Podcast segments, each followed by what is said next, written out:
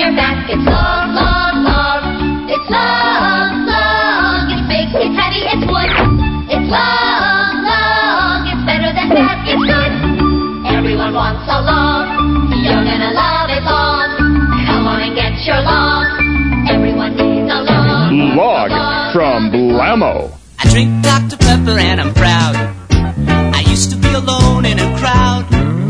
But now you look around these days. There seems to be a Dr. Pepper craze. I'm a pepper, he's a pepper, she's a pepper, we're a pepper. Wouldn't you like to be a pepper too?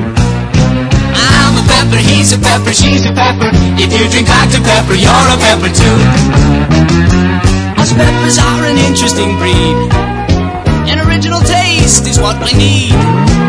Ask any pepper and he'll say, Only Dr. Pepper tastes that way. I'm a pepper, he's a pepper, she's a pepper, we're a pepper. Wouldn't you like to be a pepper too? To be a pepper too, be a pepper, drink Dr. Pepper. Come on, be a pepper, drink Dr. Pepper. All right, be a pepper,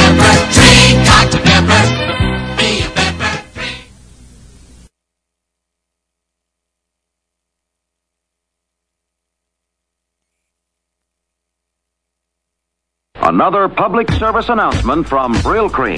Finally, someone has reinvented the wheel. Hey, uh, you're tuned into the ravings of a clown on Jester Radio. Don't argue with the ball. Roger, we'll go. It's as good as done. The complete solution for your home PC.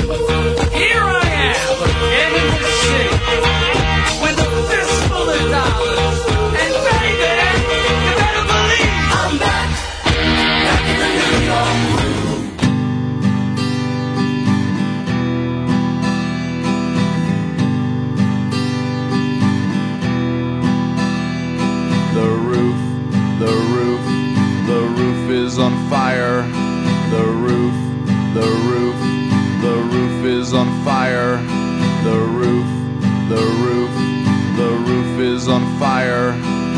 We don't need no water, let the motherfucker burn. Burn, motherfucker. Yeah, hey, hey, hey, ladies.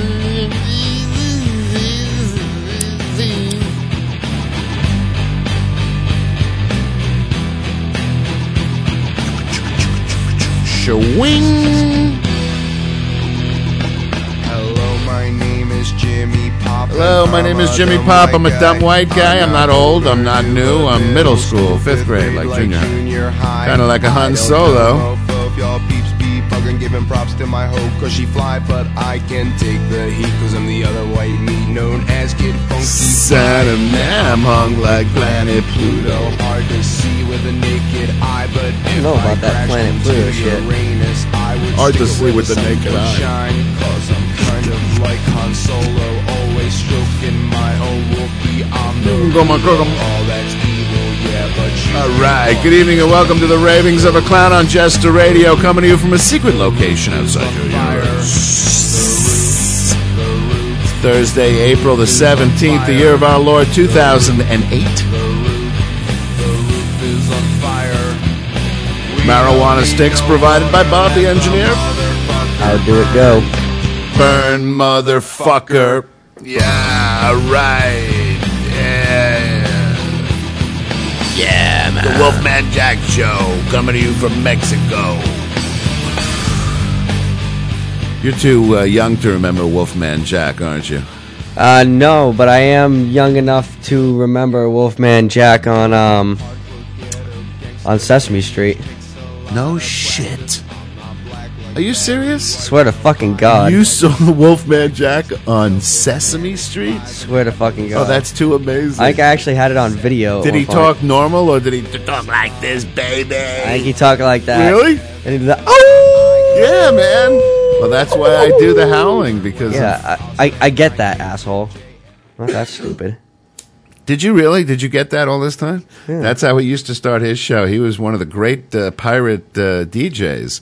Started uh, border radio in Mexico and uh, you know El Paso back in the day, without a license, you know, and got this great little cult following, and then became this fucking national hero.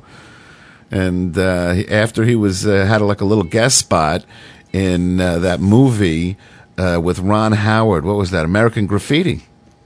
Oh no shit. That was really? uh, that was like uh, what's his name's first movie, George Lucas's first movie he ever directed, long before Star Wars. And um, uh, and he became you know like world famous after that. And let me tell you, man, my former future ex, Mrs. Jester, um, was previously married to the keyboard player from Strawberry Alarm Clock. You know that Incense Peppermints? Uh, no. You don't know the song Incense and Peppermints? Strawberry Alarm Clock? Well, everybody else in the world does. They know what I'm, I'm- talking about. oh, I'm sorry, I so, just don't. Yeah. So anyway, he was the uh, keyboard player. So she knew him, and we were in an airport one time when uh, my oldest was I don't know, probably about eleven or twelve. And she walked over to him and and you know asked if he remembered her. I'm sure he was just being polite, but we all got fucking to hang out with uh, Wolfman Jack for like 15 minutes at the airport. Wow, that's sick. Yeah, it was very very cool. So I I told him I was doing I was keeping the uh, keeping the pirate radio thing going for him. Anyway, yeah, you're listening to the Ravings of a Clown this Thursday, April the 17th, the year of our Lord 2008. Such a playlist we have for you this evening, Yes, we do. including the likes of uh, Steam and Sam the Sham and the Pharaohs, Billy Stewart, the Marcels, oh, the Marmalade, so much more. Um, and uh, the Jester Radio chat room is now officially open, hanging in there right now with uh, Little Lulu.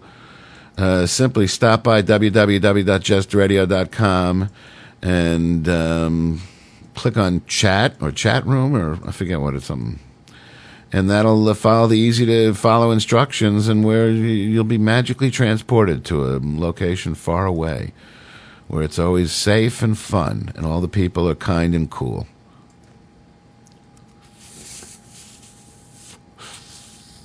That one tastes better than the Marijuana last one. Marijuana cigarettes, courtesy of Bob the engineer this evening. That one tastes a lot better than the last one. This one. one is perfect as usual. The last one was a little tight. Uh, actually, that one that one got a little tight in the middle. It got a little tear. I had to do a quick pitchy patch. I, I got to tell you, you'd never know. Talk, Oh, talk you into the microphone, You Simpy. see, because I'm uh, uh, I do it I do it different. I just take the uh, the part of the paper that's got the the gum on it. Right. I just use that little part, and it's so you can't even see it. You know, Dude, you're saying? giving us a lesson on, on how to roll marijuana cigarettes. You're nine. Who the fuck do you think you're talking to I'm not over here? fucking nine, Let me tell you something, man. I, I, I the amount of mar- I have swa- I have wiped more marijuana off my pants than you have ever seen with your own two eyes. You understand what I'm trying to say to you? All right, that's fine. Shit for brains. I really don't care.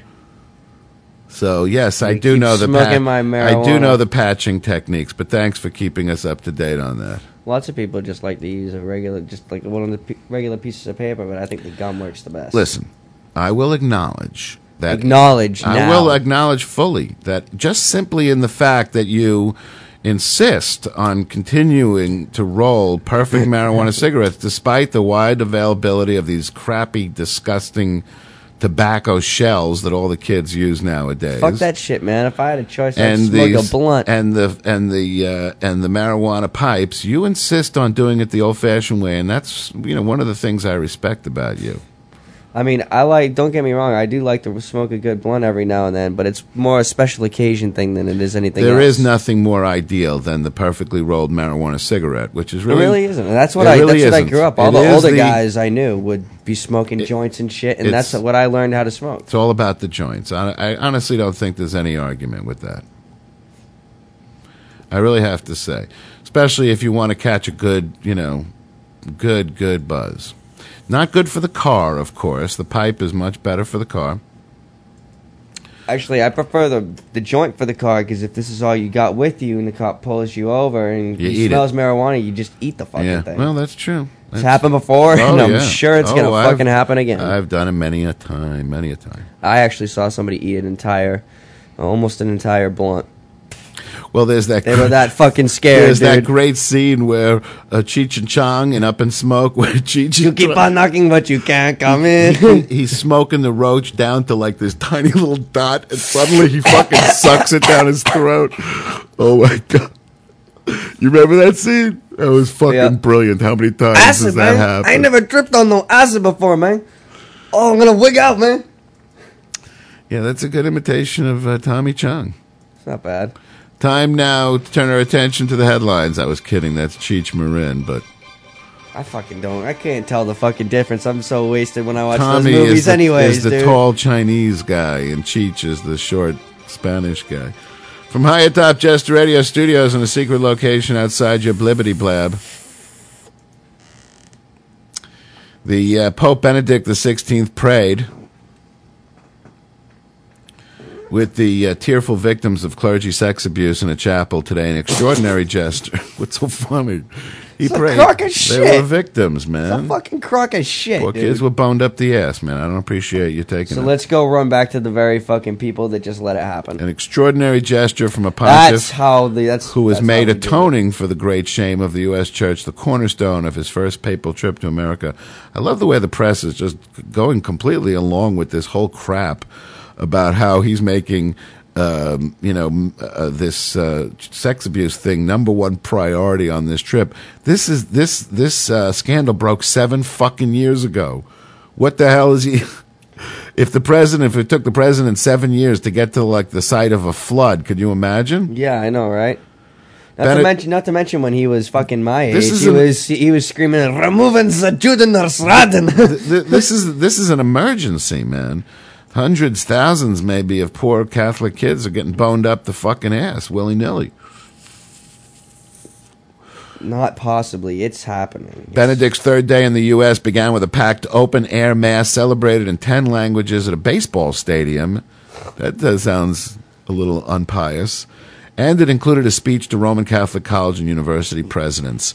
But the real drama happened privately in the chapel of the um, papal embassy between events. The Reverend Federico Lombardi, a papal spokesman, said that Benedict and Boston Cardinal Sean O'Malley met with a group of five or six clergy sex abuse victims for about 25 minutes. Ah. He, you know, he's like a king on earth, the Pope. The Catholics actually believe that he's in a constant state of piety, so that he's actually um, above normal humans. He's not like a regular human. He's um, more holy than a regular human. Right. So the Catholics actually believe that he is like the cl- closest thing to God on earth. And they got to spend 25 minutes. Believe me, you know what the fucking, you know what they're thinking when they walk out of this? Tell me where to suck another priest dick that I get to spend another 25 minutes with the priest. Yeah. Or- Well, they'll just they're just fucking lining up Or- with their, with their Even more horrible- fucking boned up the ass. Or even more horrible, right? Exactly. Tell me whose priest I got to have my kids suck his dick so that I can get to spend 25 more minutes with the Pope. They prayed together. Also, each of them had their own individual time with the Holy Father. Some were in tears. Well over 4,000 priests have been accused of molesting minors in the U.S. since 1950, and you can imagine that that accounts for maybe 1%. So we're probably talking about 400,000 priests by my guesstimation. The church has paid out more than $2 billion, much of it in just the last six years, after the case of a serial molester in Boston gained national attention and inspired many victims to step forward. Six dioceses have been forced into bankruptcy because of the abuse costs.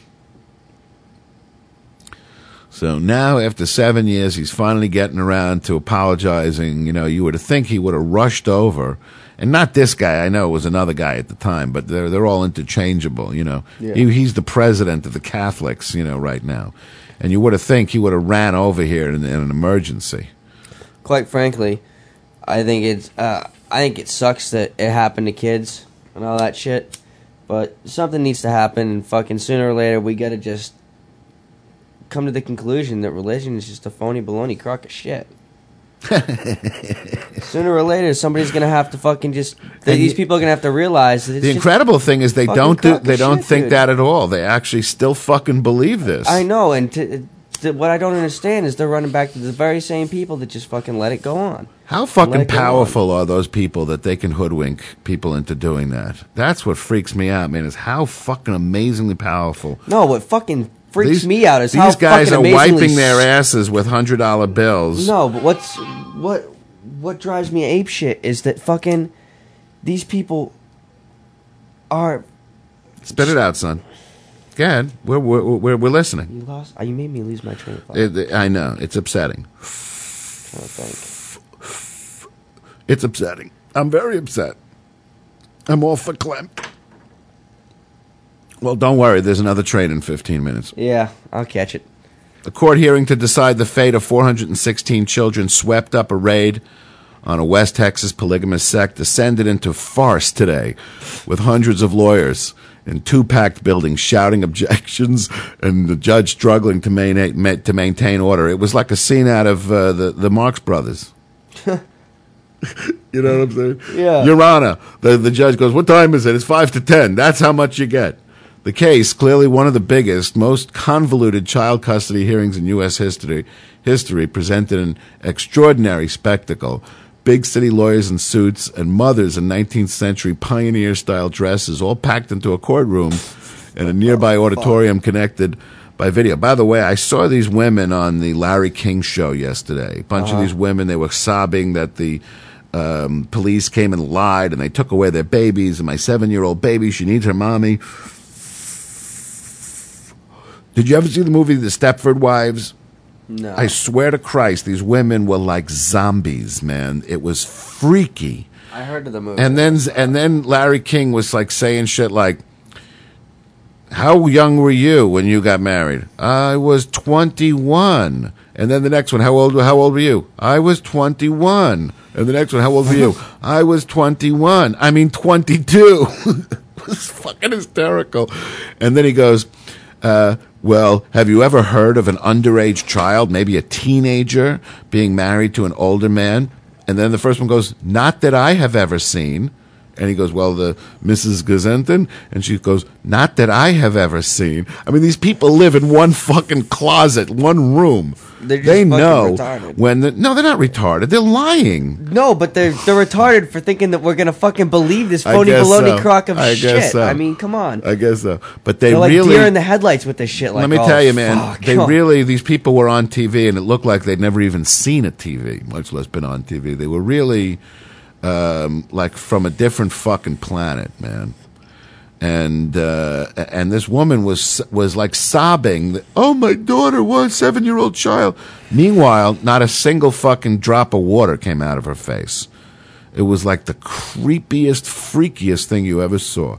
The case, clearly one of the biggest, most convoluted child custody hearings in U.S. history at issue, was an attempt by the state of Texas to strip the parents of custody and place the kids in foster homes because of evidence they were being physically and sexually abused by the, this is the name of the church, the Fundamentalist Church of Jesus Christ of Latter day Saints. A renegade Mormon splinter group suspected of forcing underage, underage girls into marriage with much older men. And of course, they say suspected, but it's a fact. I mean, the, the, the, there's been enough people that have broken away from this group that have told the same story. As many feared, the proceedings turned into something of a circus and a painfully slow one. By late afternoon, only two witnesses had testified. Both only laid the foundation for documents to be admitted. One witness was a state trooper who was cross examined by dozens of attorneys, each of them asking the same question on behalf of their particular kid that they were defending. As the afternoon dragged on, no decisions had been made on the fate of any of the youngsters. Uh, but meanwhile, additional details on life at the ranch begin to emer- emerge. Uh, according to child welfare investigator Angie Voss, said that uh, one of the men fell out of favor with the FLDS. His wives and children would be reassigned to another guy. All right? You know, Joe, you take this wife and these three kids. Fred, you take this wife and the, they pass out the wives and kids to the free men.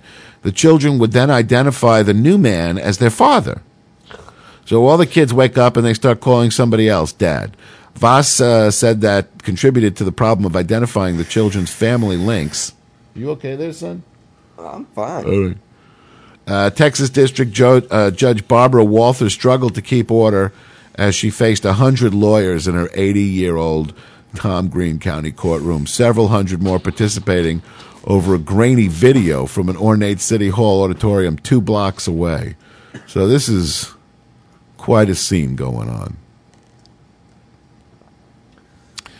and uh, and you know I don't really don't know why the we you know the press keeps acting like uh, or you know all this shit is suspected when it's been known for a fact the same fucking people have been raided like six times in the past you know 150 years. They keep getting raided, they keep getting you know thrown in jail, and then they keep reforming and they keep doing the same shit all over again.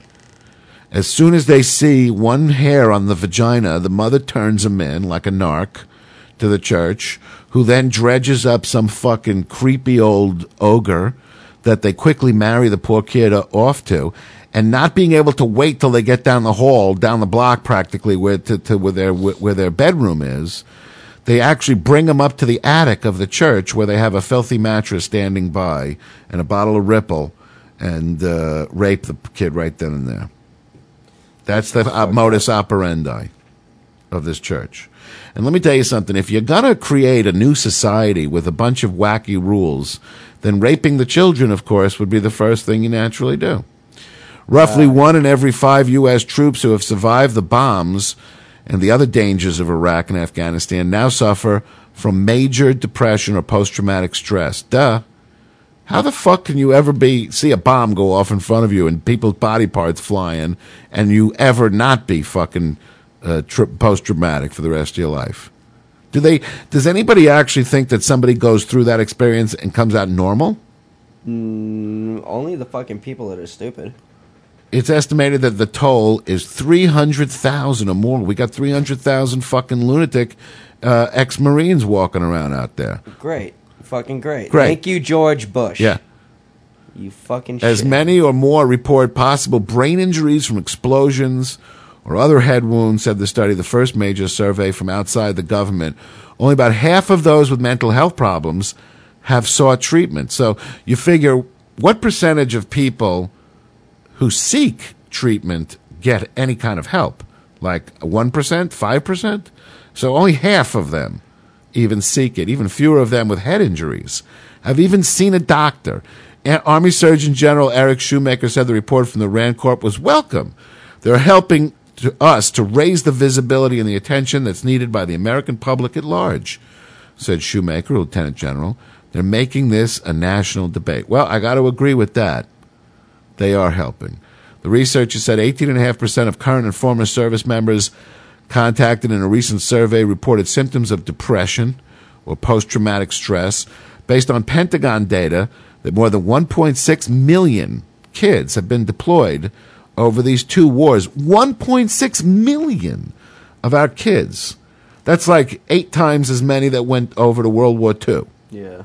The researchers, researchers calculated that about 300,000 are now suffering with health problems, mental health problems specifically. 19%, or an estimated 320,000, may have suffered head injuries, and uh, from mild concussions to severe penetrating head wounds.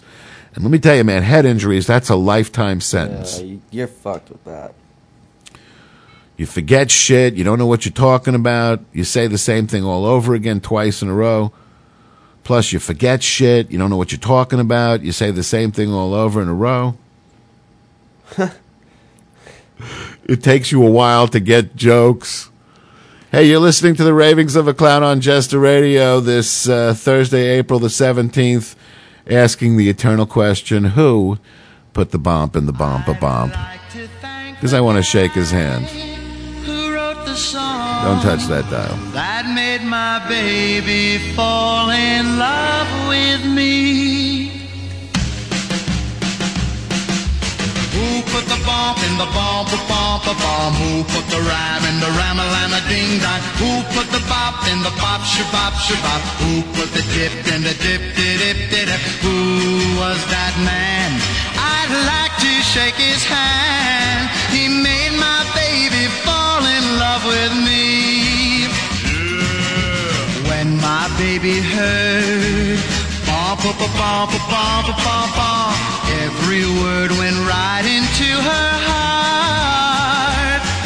And when she heard them singing, Rama, Lama, Lama, Lama, Lama, Ding Dong, she said we'd never have to part.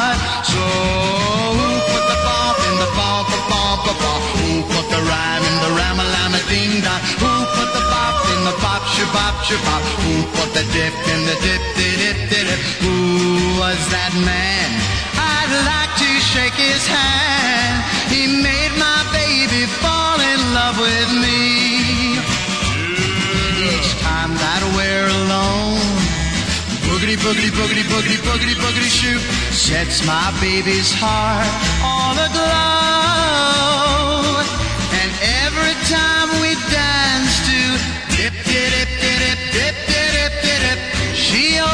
Says she loves me so.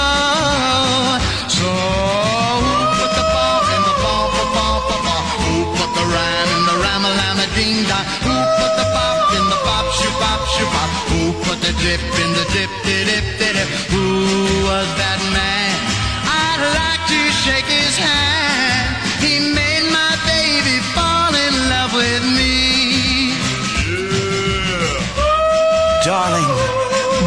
bum, bum, bum, bum, bum, bum, bum.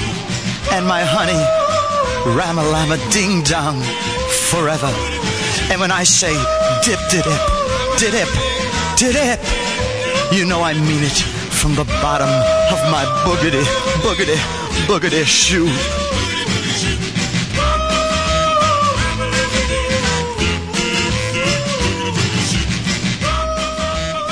Barry Mann on Jester Radio. Who put the bump in the bump, a bump, a bump? Who put the ram in the ramalama ding dong? Who put the bop in the bop shabop shabop? Who put the dip in the dip the dip the dip?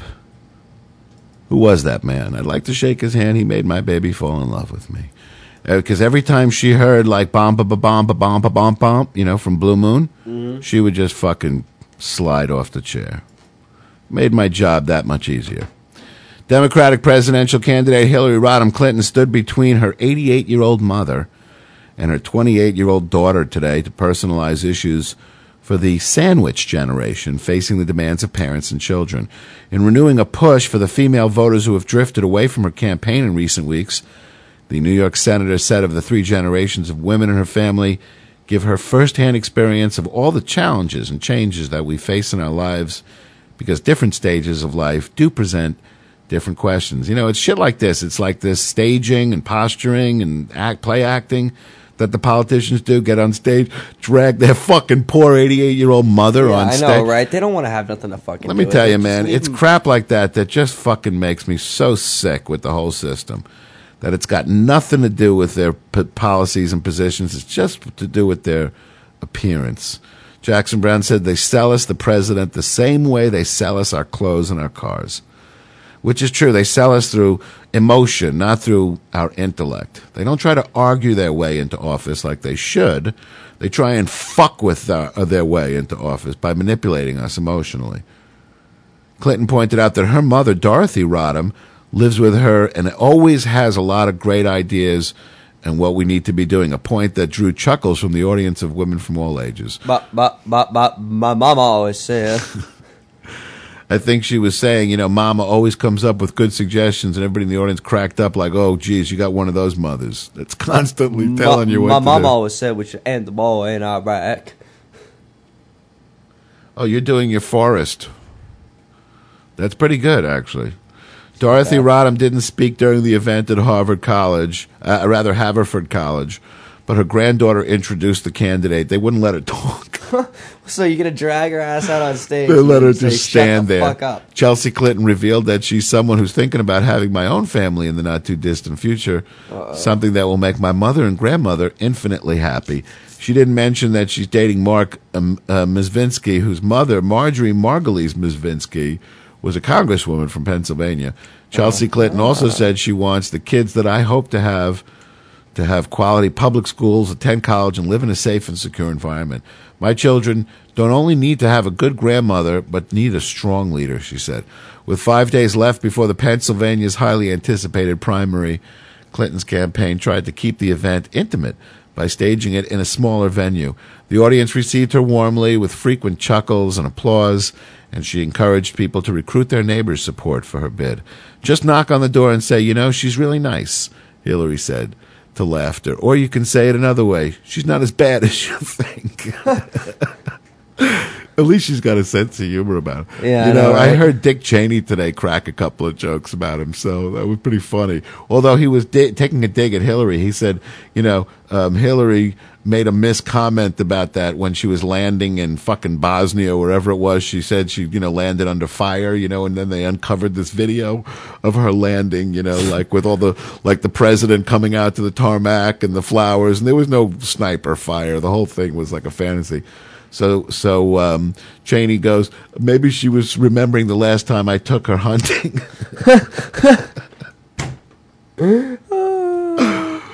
A recent AP uh, Ipsos poll shows women who are no longer so overwhelmingly convinced that Clinton would make the best president. Clinton owes many of her victories so far to the race to support from women, but uh, that backing has receded in recent weeks to about even with uh, Barack. Clinton had 44% of Democratic women to f- Obama's 42 uh, back on April 7 9. In February, Clinton had 51 to his 38 of the women. So she's losing the women to Barack. Standing in front of the fireplace, Clinton talked about how women's workplace experiences have changed over the years. She confessed to being addicted to advice columns and talked about uh, one that said a woman shouldn't put pictures of her family in her office because it'll appear that she can't keep her mind on her work. She decried columns that used to suggest women wear navy blue skirt suits with white blouses and ribbons tied in a bow at your neck. Don't even look. It's so embarrassing to think we ever wore anything like that, she said to laughter. I think that we have seen an evolution in a lot of the obvious ways, but we're still not making work and family balance as easy as it should be. She said women have a hard time finding quality care and affording time off to care for aging parents who being paid 77 cents for every dollar that men earn. Uh, she noted that April 22nd, the day of the Pennsylvania primary, is Equal Pay Day, the day in a year that marks the point at which a woman's average wages catch up to that earned by a man of the previous year. How's that for a convenient coinky dink? Oh yeah. So she's trying to get the women over on her side. Uh, no shit, just like o- Obama bin Laden's trying to get the niggers on his side. I don't know why she's having problems with the women. Honestly, I, you know, I don't know what's going on. President Bush, let me tell you, man, I've learned one thing over the years. People fucking hate the Clintons. I don't know what it is, man. They just hate them. I think of the Clinton era, apart from being hated, but I think of it as the time of the best time in the country's history in my adult life. The best time economically, the only time in my lifetime that the country had a budget surplus. We had more money in the bank than we needed. Uh, they uh, uh, Clinton actually not only got rid of the deficit, but actually put us in the black. Uh, I remember it as a time when you could walk into Washington Square Park and walk up to a fucking person and buy a joint or buy a bag of herb, and you could fucking smell it and look at it before you bought it. So you didn't get home and wait to see that it was a bag of oregano. Not anymore. President Bush and British Prime Minister Gordon Brown tried to dispel doubts about their relationship today, showcasing personal uh, bonhomie as well as common ground on vexing issues such as the Iraq War, uh, showdown with Iran, global trade, and the crisis in Sudan and Zimbabwe. Brown, particularly, appeared to make an effort to move beyond the leaders' frosty first meeting in July. The Prime Minister, then only a month in office, as successor to top Bush ally Tony Blair, was given a coveted invitation to the presidential retreat at Camp David, but he displayed stiff formality that raised questions about whether he would work as closely as Blair did or much at all with Bush.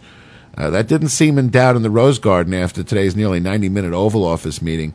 On Iran, Brown offered staunch support for his host's tough stance on the need to rein in Tehran's nuclear program. Brown said, I make no apology for seeking to persuade European leaders to extend European sanctions against Iran, to include investments and liquefied natural gas. Iran is a breach, uh, or rather, is in breach of a non proliferation treaty, he said.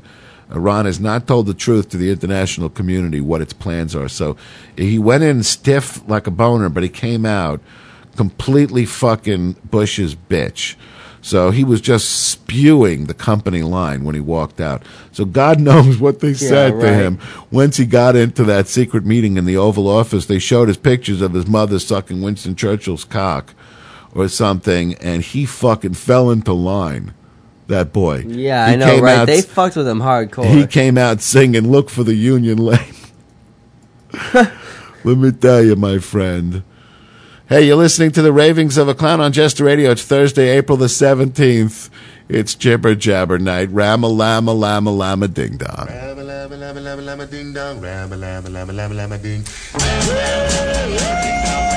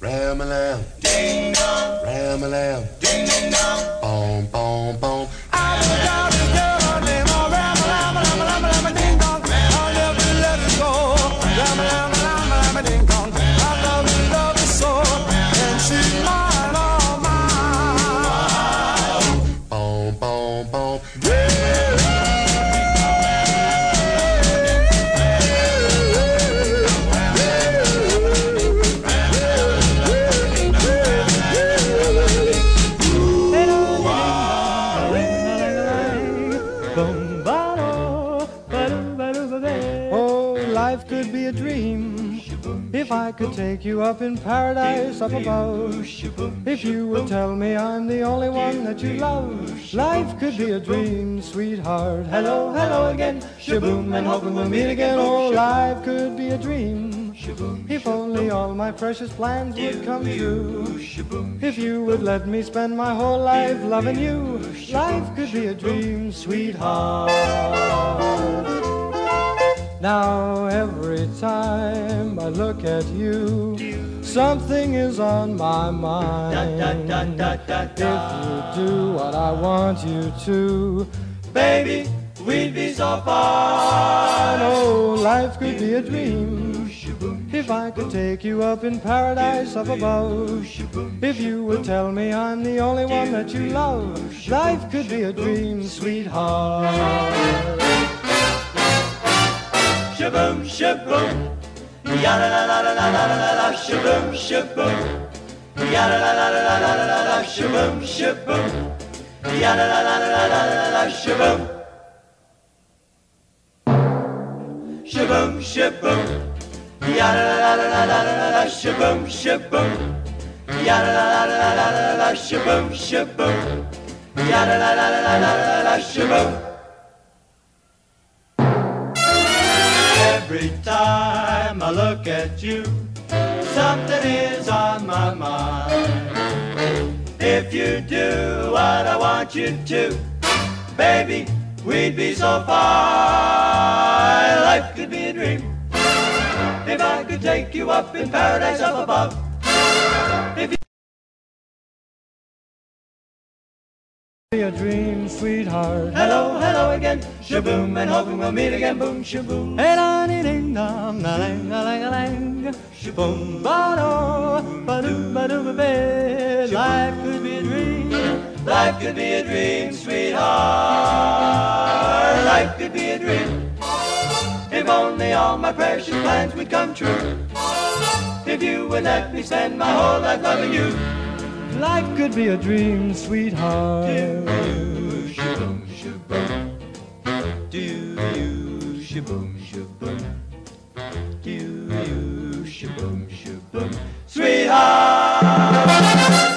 Yeah, crew cuts on Jester Radio. Life could be a dream. Shaboom, and the Edsels before that. Rama lama lama lama lama ding dong. I've got a girl named Rama lama lama lama ding dong. I had a ding She's always fine to girls. me. Rama lama lama lama ding dong. I'll never set her free because she's mine, all mine. It's Jibber Jabber Night on Jester Radio, featuring the vocal, uh, uh, the I guess you might call um, cali- not calisthenics. What's it called when those little kids jump around in leotards? ballet or whatever. No, not ballet. The athlete. Yeah, yeah, yeah. But the aerobatics, acrobatics. That's what I'm thinking of. Acrobatics. It's vocal acrobatics. It's using the human voice not for singing meaningful words, but for contributing to this. Just another instrument in the band. I've I've heard you fucking say some bullshit, but uh, Yes, get, get closer to the microphone. You sound like you're across I've, the heard, room. I've heard you say some bullshit before, but I don't know. That's that's pretty close to it. Sounds uh sounds pretty the- useless. Try that. Hello. Yeah, that's a little bit. Like a child. A passenger who left his seat to pray in the back of a plane before it took off, ignoring flight attendants' order to return, was removed by an airport security guard in New York today. A witness and the airline said the Orthodox Jewish man who wore a full beard, black hat, and long black coat stood before the uh, lavatories and began saying his prayers while the United Airlines jet was being boarded at JFK International Airport. Fellow passengers, um, according to a fellow passenger, Ori Brafman, who was sitting like four seats away, uh, told us when flight attendants urged the guy who was carrying a religious book to take his seat, he ignored them.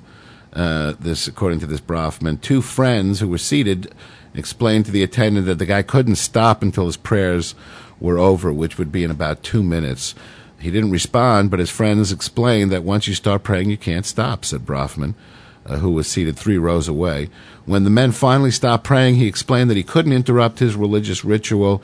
He wasn't trying to be rude, but the attendants summoned a guard to remove him anyway, even though it was all over.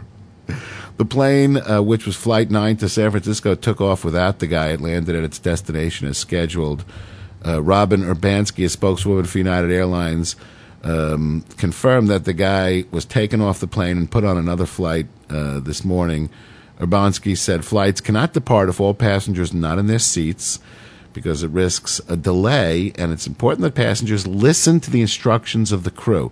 That's what it's all about. They're, they're worried sick that there's going to be an emergency and they're going to start bossing people around, and we don't like have enough respect for them. So, to in in, in order to demonstrate their power, they Yeah, they're just gonna take some fucking well, man. What's going on over there? I don't know. Are you talking into the microphone? Let me Talking into the microphone. no, you got to turn backwards. Turn it around. Talking to the other side. I think that's the problem. Is that the problem? Oh yeah. it's a good thing That's- you're the that's- engineer. that's- that's- that explains a lot about what's going on around here. Yeah, I know. Too So- many magic balloons, man. Too many magic balloons. What the fuck does that even mean? What's a magic balloon? magic balloons? You never had a magic balloon before? You fill up a fucking balloon with, Never even heard of that. with nitrous oxide and you Oh my god! You know what? I never did any drug that came from a commercial supermarket product. and then everything's like whoa, whoa, whoa, whoa, whoa. The closest thing I did was um, when I was a kid. One time, I tried smearing Colgate on a um, Banana Marlboro because Oh. that was a rumor. There was also something going on about like aspirins and Coke, Yeah. which, by the way, is true because they're both alkaloids and they do cause a, a sense of euphoria. I mean, you know, you drink enough Coke. I guess. You got a little buzz. But there was a bunch of these rumors going around about yeah, smoking banana dried up banana peels can get you wasted. yeah, That- you gotta put toothpaste on. they it did a shit. they did a no. I never heard the toothpaste Uh, on the banana. Somebody told me the That's- toothpaste. Isn't thing. that funny? I heard just drying it out one time, but then somebody told me the toothpaste on there Fuck you. I was like, I don't know about that shit, dude. I'm not No, when I was a with kid, it was the toothpaste on the Marlboro. Had to be the Marlboro. Had a certain chemical reaction, or it was the banana peel. And there was actually a song about the banana peel called "Mellow Yellow" by Donovan. Uh huh. Electrical banana is gonna be a sudden craze. You remember that song? No. They call it mellow yellow. I remember that. Quite rightly. Oy vey, It's like talking to like a a, a, a, a fetus. Fuck you, man. I never. I didn't know what the fuck the song was until you started singing it. Did you know it after that? Yeah. Oh, okay. A renegade group. See, that's the one thing I can always count on you is you've You're never. just gonna give me a minute, You've never man. I'm a forgotten a song. If you've ever been exposed to a song, which I know, you've been exposed to a lot of good music on account of your father. Yeah. So it was your father, by the way, who I bumped too. into on the street. You, you may recall in front of the vet one day, which was down the block from his office. Yeah. Who suggested I take you to that Bob Seger concert? Yeah. We went to that. That was some fun, right? I was there. like, why the fuck would he want to go to a Bob Seger concert? Has he ever heard of him? He said, you know every fucking word to every Bob Seger tune. just about. I don't know all of them, but I know damn near. I believe you did it. know damn near most of them. A renegade group of Gibraltar's Barbary apes, this is in Spain, okay, you know, the Gibraltar, um, has annoyed the residents there so much that authorities announced plans today to kill them all. a cluster of 25 Barbary apes, a species of monkey usually weighing about 15 to 25 pounds, moved to a popular beachside area a bunch of uh, some months ago where they've just been stealing food, entering rooms through open windows, and harassing all the tourists. The territory's tourism minister, Ernest Britto, has decided to kill the beach dwelling group. I can confirm that Tourism Minister Britto has decided to issue a license for a cull, said Cantos. This guy is the uh, government spokeswoman. Uh, men. Min. Uh, the decision was not taken lightly. It's a last resort. The newspaper said two monkeys have already been captured and given lethal injections. What a way to go. They strap him down. I guess they give him one last banana. What do you Uh, do nah, with the I don't, I don't think that. I don't think they even do that, dude. They're probably too fucked up to do that. Come on, man. Gotta, I gotta doubt give it. him one last banana for I crying out doubt loud. it, dude. Poor little monkey. Yeah, I know. Why don't you just fucking give it to somebody, dude? The pack, part of the territory's population of around 200, invaded a sandy beach area called Catalan Bay, where they re- have remained because they were uh, able to rummage for food around there. It's not hard. You can find food anywhere. Trying to figure out what the fuck is making all that rumbling noise. You know what it is? What? It's Ursa chewing on a fucking bone on top of my mic stand. You dumb dog. It's the Jester Mutt. Although she's not a mutt anymore, is she? No, she's not. She's, She's Bob the engineer has doggy. discovered exactly what she is. She's a Carolina dog, otherwise known as an American dingo. Yes, the American. This explains why. Watch is the great American dingo. This explains why last week that woman was outside screaming the baby that the dingo ate my ate me baby. the dingo ate your baby. Britto said that uh, he determined that the monkeys posed a danger to public health. The animals mainly inhabit the high ground of Gibraltar, a British colony off of Spain's southern tip. The British Army, which is responsible for their care, has in the past often uh, had to replenish Gibraltar's population with monkeys from Africa. They had to ship them in, they had to restock them.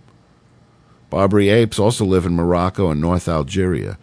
I don't know. I don't know why we need the, this animal if they're pestering humans. Shoo, shoo. I, I'm not one of these people who thinks we need to save every species. Uh, you know, according to fucking scientists, 99.9% of all species that have ever existed are already extinct. There is no such thing as a permanent species. It's ridiculous. Animal species come and go. We're not all different things. We're all part of one big thing. We're a system. So we think of ourselves as being like, you know, the human king on this kingdom of animals, and Noah saved them all on the ark, and we have to protect them, you know. Blah, blah, blah, blah, blah. It's crap. The animal species come and go just like we'll go. David Hasselhoff has agreed to pay twenty five thousand bucks a month to support his ex wife and kids. Man, that makes my fucking shit look like nothing. Yeah, I know, Court right? documents released today show the former Baywatch star divorce settlement calls for him to pay twenty one grand a month to his ex wife Pamela Bach and another four grand to support their daughters, seventeen year old Taylor and fifteen year old Haley. Hasselhoff and Bach have joint custody of the kids. The couple also agreed to joint ownership of their San Fernando Valley, uh, San Fernando Valley home. How the fuck does a divorced couple keep the same house? I don't know. I just don't know. and know. they're going to divide the family cars, bank accounts, and uh, his uh, pension from his acting and directing guilds. You know, every time these guys get a job, they pay a little something towards the acting guild uh, or directing guild, which goes towards their retirement, you know, pension when they can no longer act. And she now gets fucking half of all that shit. Man, I just don't fucking get it, man. I don't Me get it. Why man. do we enter into this agreement with the government when if we just leave the government out of it, then when you break up with somebody, everybody takes their own shit and moves on. Why does uh, why do women have this special deal going where if they got used to living a certain way, they're entitled to that for the rest of their fucking life? Yeah, I know. life? They want to act like they're all independent and shit, and then when you pull the fucking carpet out from under them, dude, they don't know what the fuck to do. So they come screaming and crying to mommy and daddy, as you so many times have said that many people Well, you know, refer the to the truth is- government as. You know, the truth is, you're absolutely right. They do fucking cry a lot about independence, but the funny thing is, they always act like getting the alimony and child support is all about the independence. Yeah, and then they and think then, that's part of the formula. yeah, and then the bitch leaves you and takes half. So fuck her, dude. Fuck her. Yeah. I Well, you want to be independent. I tell you though, Try I, it. Fucking try I'm gonna it, meet bitch. somebody nice, and I'm just gonna give her half my shit. It's Jibber well, Jabber it's night on Jester end. Radio this Thursday, April the seventh. Why not start seventeenth? Why not stop by the Jester Radio chat room, hanging with uh, Louie, and um, hanging behind the glass with Bob the engineer this evening. 646-502-8600 gets you live on the air. Got something to say? Get it off your chest. 646-502-8600 or Skype into Jester Radio. That's our Skype name. More of Jibber Jabber Night on JR. These next, uh, this next pair is not uh, exactly gibber. It's uh, it's a foreign language actually, but it may as well be gibber to you and I who don't speak the language. Especially this first one, which is Gaelic. How many people raise your hand speak Gaelic?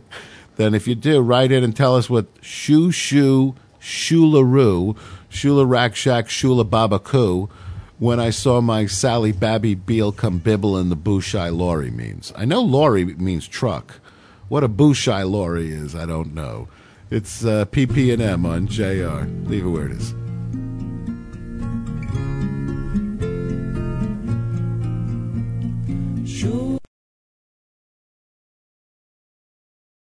Shula rack shack shula babako. When I saw my Sally Babby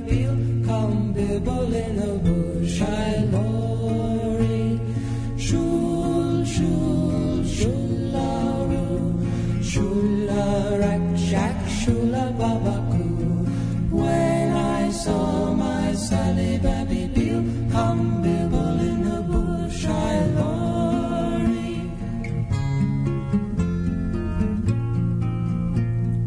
Here I sit on buttermilk hill.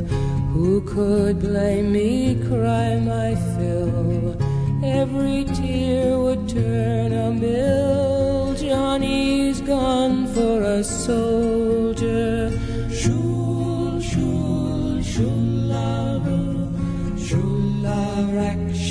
Shula Babaku. When I saw my Sally Babby Beal come nibble in the bush, I lorry. I sold my flax, I sold my wheel to buy my love a sword of steel. So it in battle he might wield Johnny's gun for a soldier. Oh, my baby, oh, my love, gone the rainbow, gone the dove. Your father was my only love. Johnny's gone for a soldier. Sure. Shula rak shak shula babaku. When I saw my Sally baby, Beal come bibble in the bush, I lorry. Shul shul shularu. Shula rakshak, shula babaku. When I saw my Sally baby. Beal.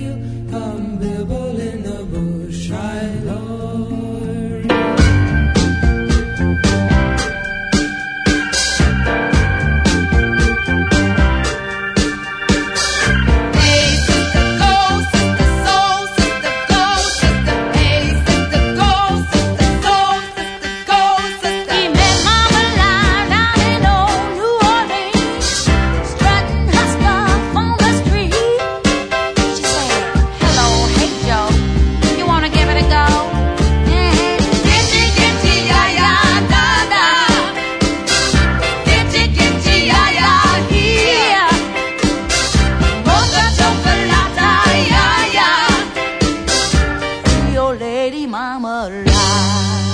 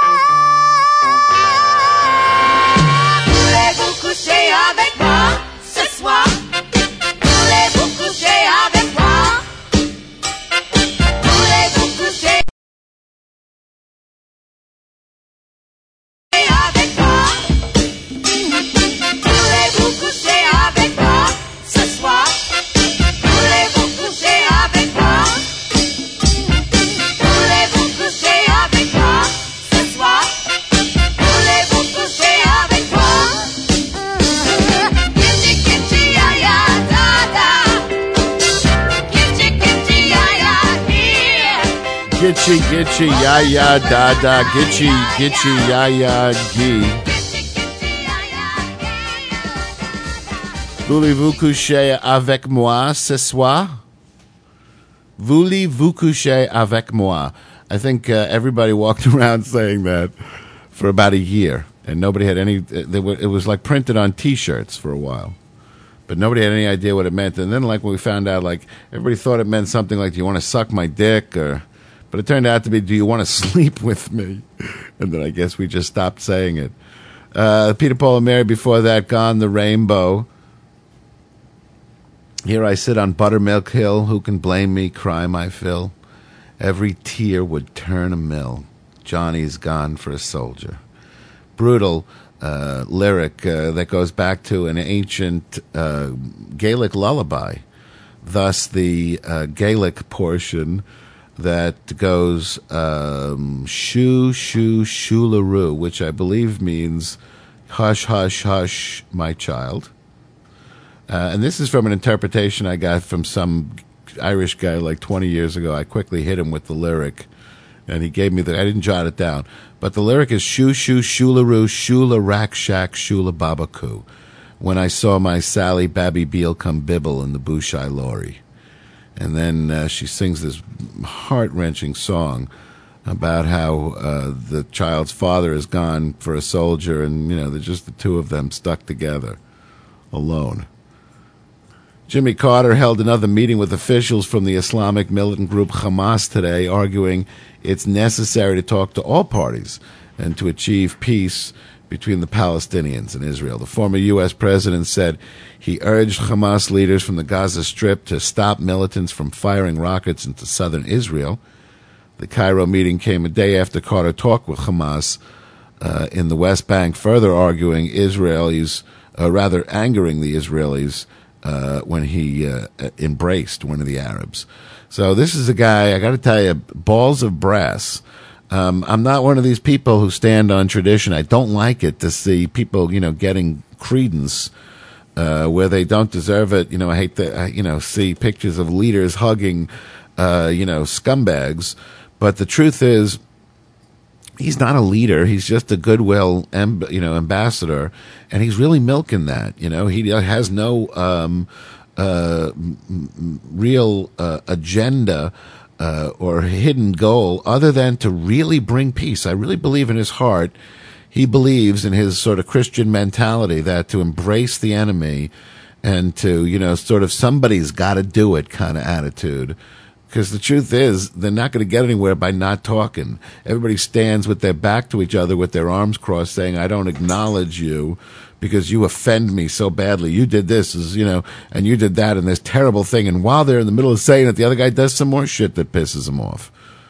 And they never catch up. And then they're always saying that everything they're doing is because some of the last shit the other guy did.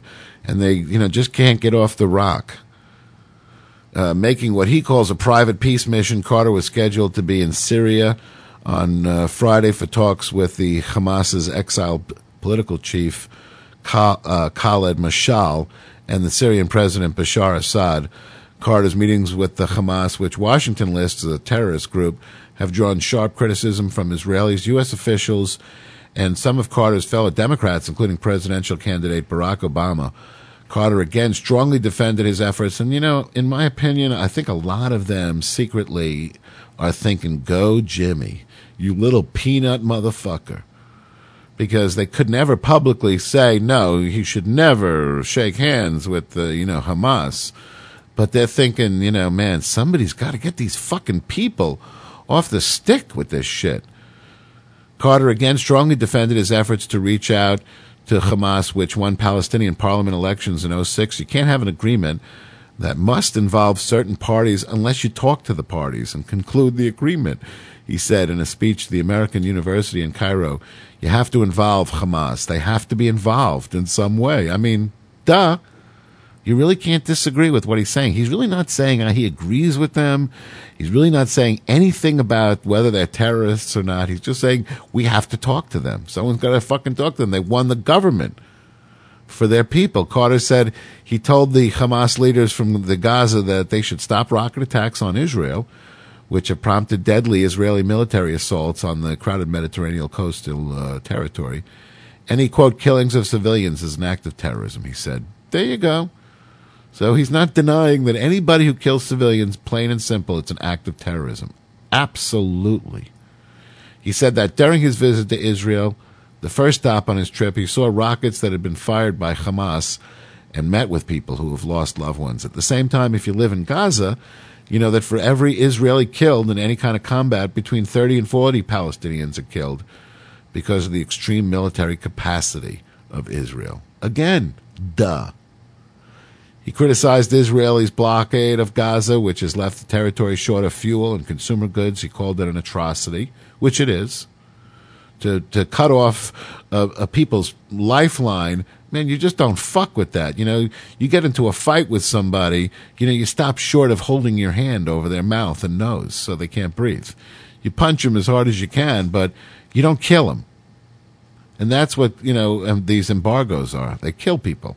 Carter's hour long meeting with the Hamas delegation at a Cairo hotel was closed to journalists and held under heavy guard security after the American talked with the Egyptian president Hosni Mubarak.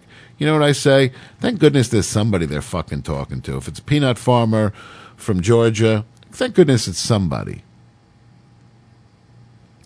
Because if you know they weren't talking, we'd have to carpet bomb them.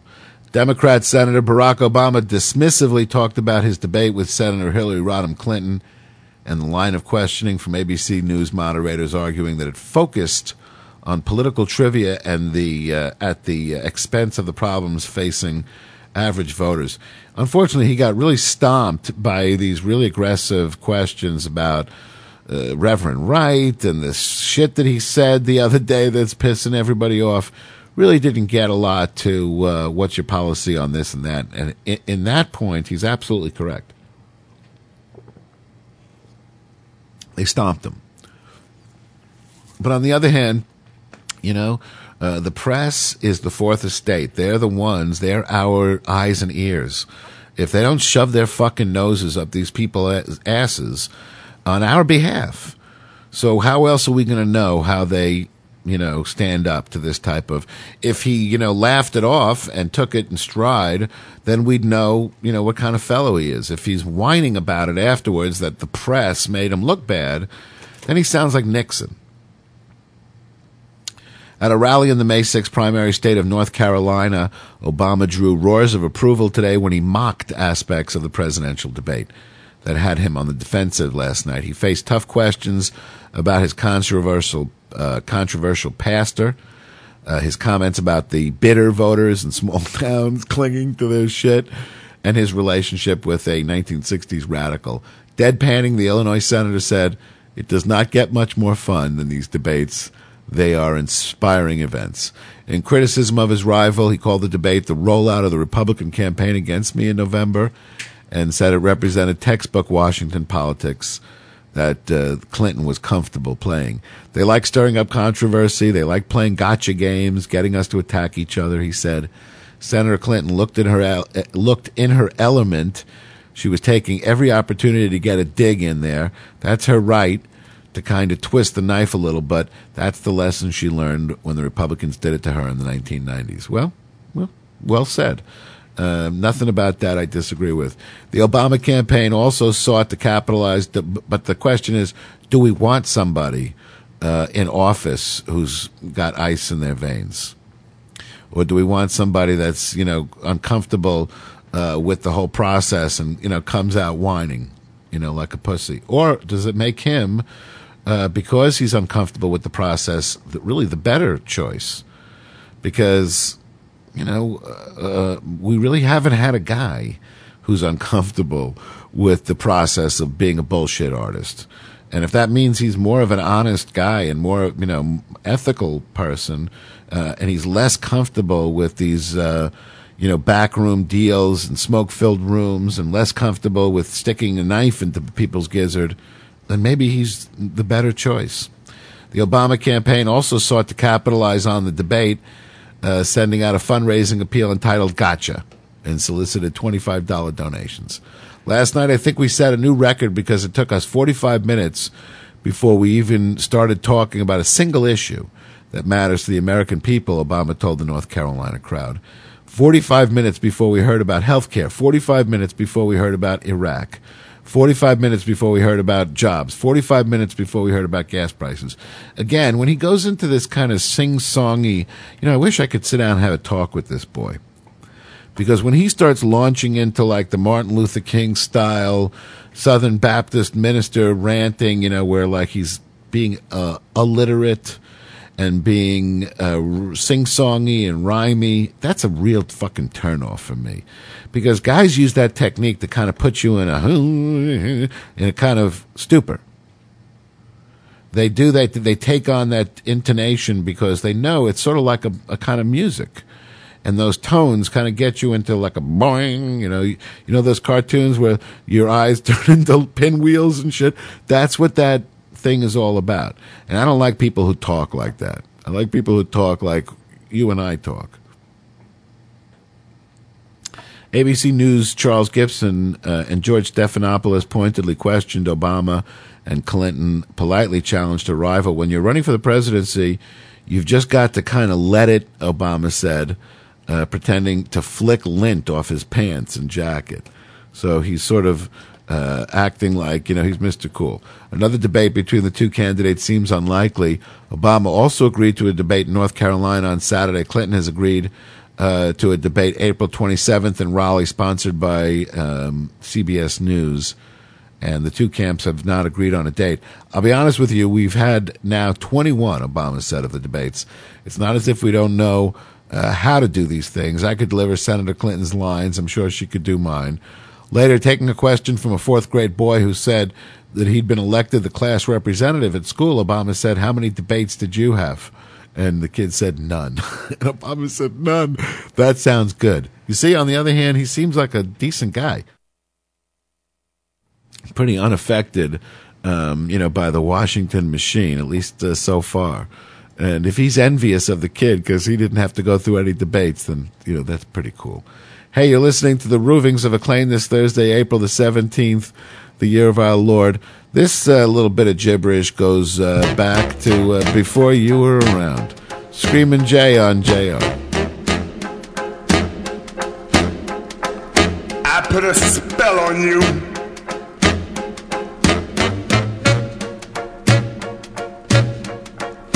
Because you're mine.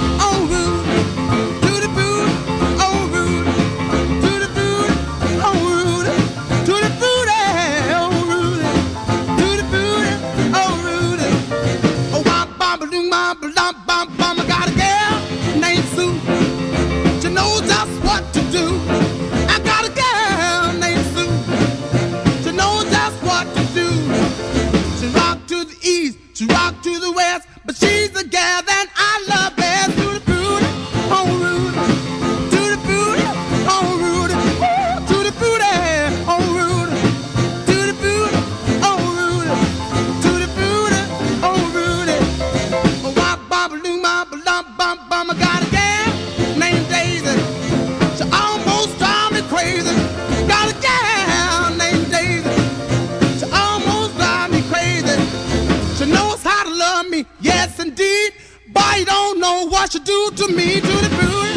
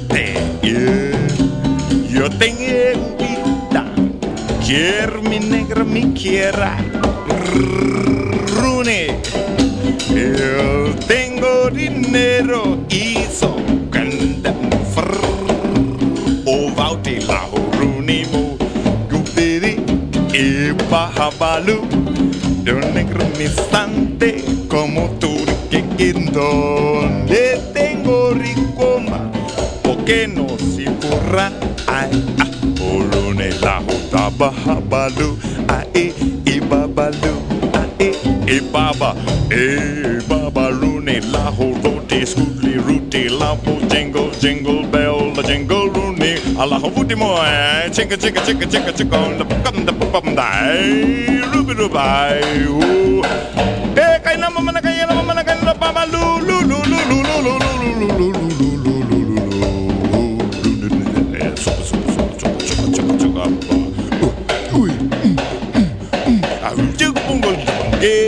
Baba, a babalu, a babalu, a babalu, I think.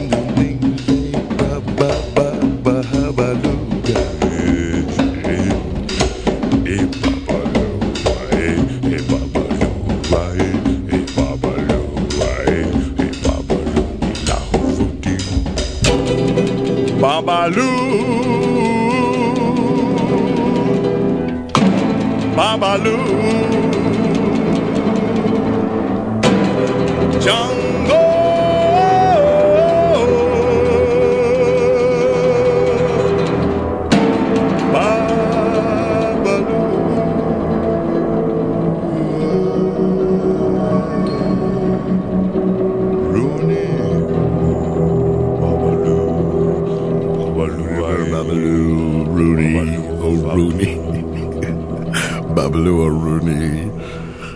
Guy, yeah, the king of Vout, Slim Gaillard. There's a, a whole radio station devoted to him. Uh, I think it's called Vout Radio, uh, where they just play Slim Gaillard. It's just the most awesome thing he invented. What the story was, uh, how it started was he just he he, he was this great jazz musician that smoked massive quantities of marijuana. And whenever somebody would like introduce him and say, "Hey, like you know, uh, this is uh, Steve," he'd go, "Hey, Steve Rooney." Hey, Steve Areno, and even to this day, we have these nicknames: Rooney, Arena. They're all they all go back to this guy Slim Gaillard, who invented this whole thing back in the 30s. Back before the uh, consumption laws and the marijuana laws, and uh, he was one funny dude. He has another great tune called Matzo Ball, where it's just like all uh, Jewish words mixed.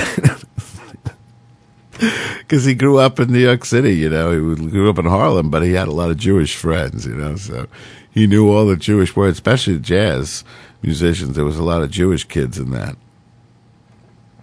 Uh, before that, we heard from the Marcels, bomb, ba ba bomb, ba bomb, ba bomb, bomb, ba bomb, ba bomb, ba dang a dang dang, ding a ding a dong ding, Blue Moon, the uh, newly remixed stereo version. The Crystals, the Do Run Run Run, the Do Run Run. Uh, you're listening to the Ravings of a Clown on Jester Radio this Thursday, April the 17th. Oh, no, that wasn't before that. We had Little Richard. Sorry, we got that all backwards. Little Richard before that did t- uh, Bomb, ba, bomb, ba, ba, what, what is it? Bomb, ba, ba, bomb? Tutti Frutti. Shit. My mind is turning to mush. Uh, bomb, ba, ba, bomb. And Screaming Jay Hawkins put a, I put a spell on you. And there's uh, all lyrics in that, but he does do a lot of uh, emoting of uh, a kind of guttural way, hence the name. Uh, you tuned into the Ravings of a Clown. A suicide bomber struck the funeral of two Sunni tribesmen who joined forces against Al Qaeda in Iraq, killing at least 50 people today and reinforcing fears that insurgents are hitting back after the American led crackdowns. The sudden spike in bloodshed this week adds to the other worries now piling up in Iraq violent rivalries among Shiites and persistent cracks in the Iraqi security forces.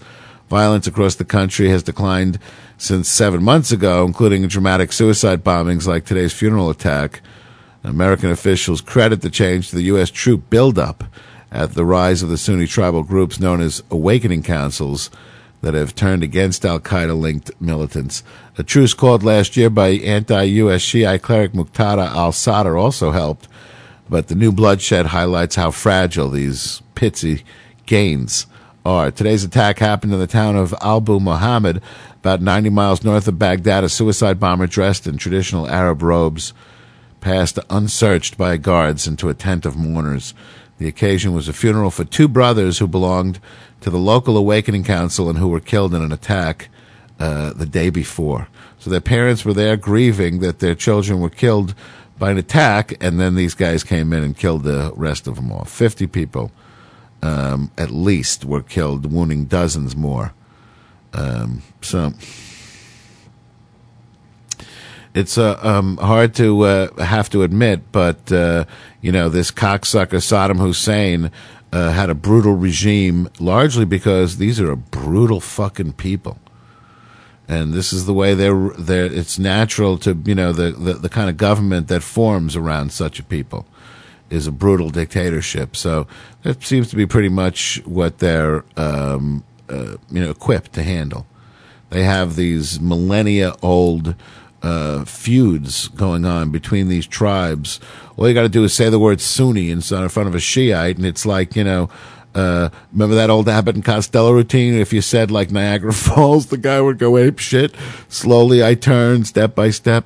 That's what it's like for them. They have this like tick when you say the name of the enemy because they they're taught from a very young age. It's in all their books that these people are bad because the, the, the feud has been going on for thousands of years. Pope Benedict XVI, after urging bishops, priests, and paraparishioners to heal the wounds caused by the clergy sex abuse scandal, talked and prayed privately with survivors today in what was believed to be the first ever meeting between a pontiff and abuse victims. So this is that we reported on this earlier. This is um, the first time ever that a pope has ever met with uh, the people who were victims of um, the uh, priests that boned them up the ass. And I wanted to take a moment to discuss the Pope's visit in the United States. I've been joking a lot about it the past couple of days. Um, I find it particularly offensive, the kind of deference that the press gives him. Um, you know, to me, he's a fucking clown. He's a, he's a, you know, he's a king of, of a, of a fairyland. It's as if a guy were walking around claiming he's the king of Never Never Land. Uh, and I would, you know, maybe have him on the Today Show or something, but I don't think I would kiss his fucking hem. So it just blows my mind that here's this guy. You know, it specifically says in the Bible, and if you want to uh, believe in the Bible, then by all means, you should read it, like I, as I have done from cover to cover many, many times. Um, you really should, if you're going to make believe that you're doing this because the Bible tells you so. Because the Bible specifically says uh, the, at least the the uh, Bible of the of the Jewish Christian tradition, uh, the, the the traditional Torah and the New Testament specifically say that there is no intermediary to God, that um, your um, communion with God is a strictly one-on-one personal thing. You don't need an intermediary. Some religions very specifically teach that you do need an intermediary to intervene on your behalf. The average Joe can't petition God directly, but you can. You could speak to God directly, and He listens to each and every every grain of sand is numbered. He's totally aware of what's going on with everybody.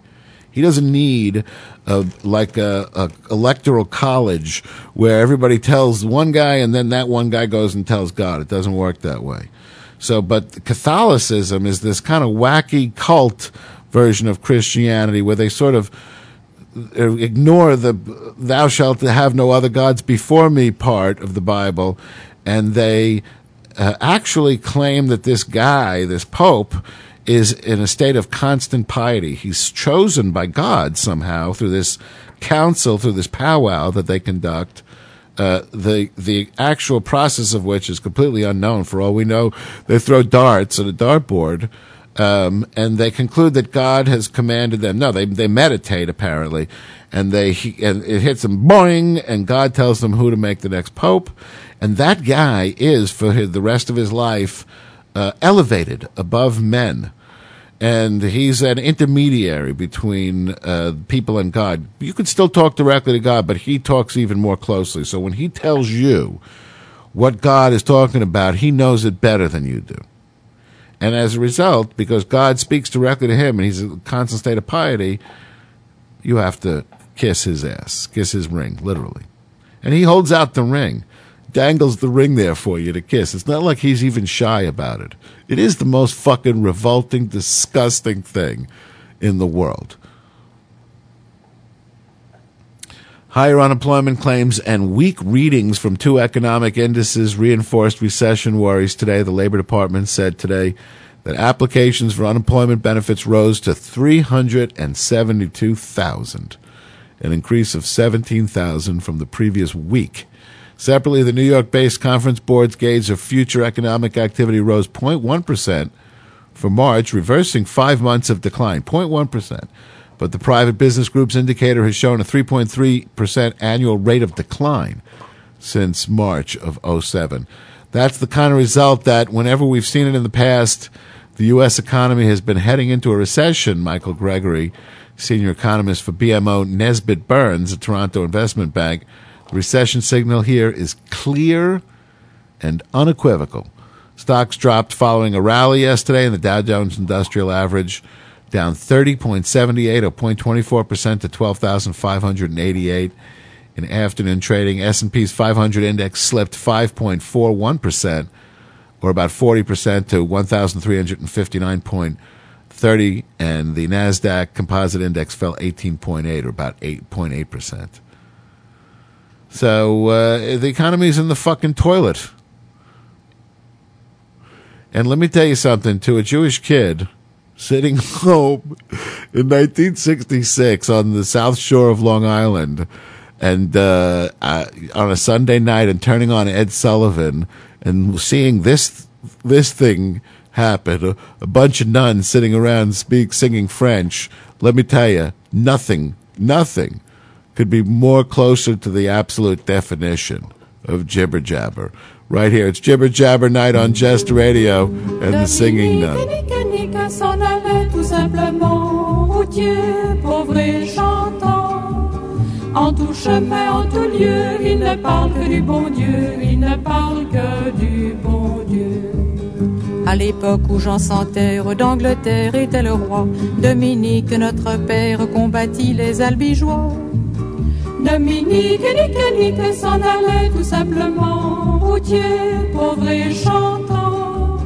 En tout chemin, en tout lieu, il ne parle que du bon Dieu, il ne parle que du bon Dieu.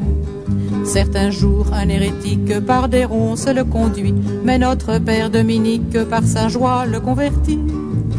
Dominique, Nick, Nick s'en allait tout simplement, routier, pauvre et chantant. En tout chemin, en tout lieu, il ne parle que du bon Dieu, il ne parle que du bon Dieu. Ni chameau, ni diligence, il parcourt l'Europe à pied, Scandinavie ou Provence dans la sainte pauvreté.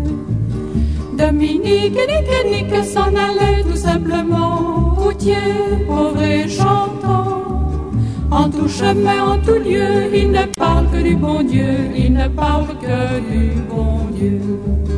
Enflamma de toute école, filles et garçons pleins d'ardeur, et pour semer la parole, inventa les frères prêcheurs. Dominique, Nick, Nick s'en allait tout simplement, routier, pauvre et chantant. En tout chemin, en tout lieu, il ne parle que du bon Dieu, il ne parle que du bon Dieu. Chez Dominique et ses frères, le pain s'en vint à manquer, et deux anges se présentèrent portant de grands pains dorés. Dominique, Nick, Nick s'en allait tout simplement, routier, pauvre et chantant. En tout chemin, en tout lieu, il ne parle que du bon Dieu, il ne parle que du bon Dieu.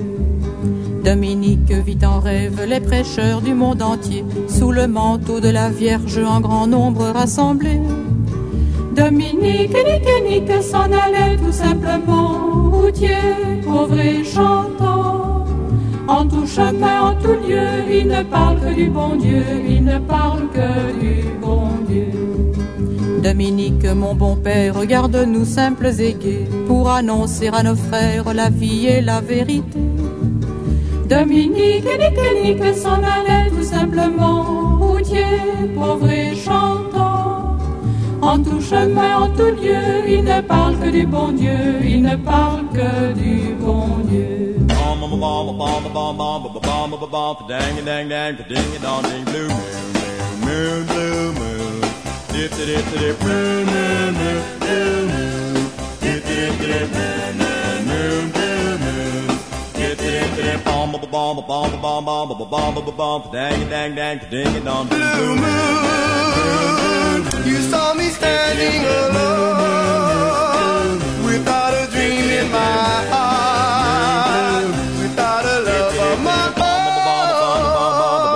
own. Dang dang dang, ding dong ding Blue moon, you knew just what I was there for. You heard me saying a prayer for someone I really care for.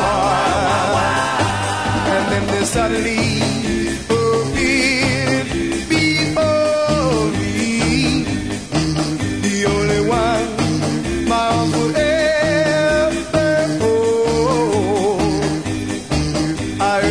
everybody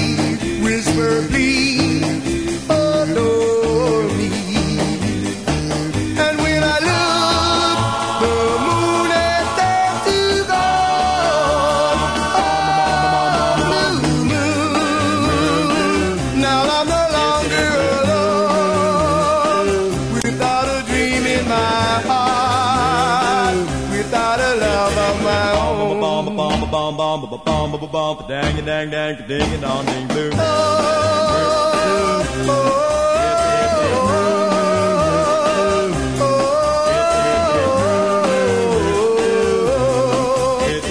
Bomb, bomb, bomb, bomb, bomb, bomb, bomb, bomb, dang, dang, dang, ding, dong, ding, blue, boom, boom, boom, it's it, it, boom, boom, boom, boom, it's it, it, boom, boom.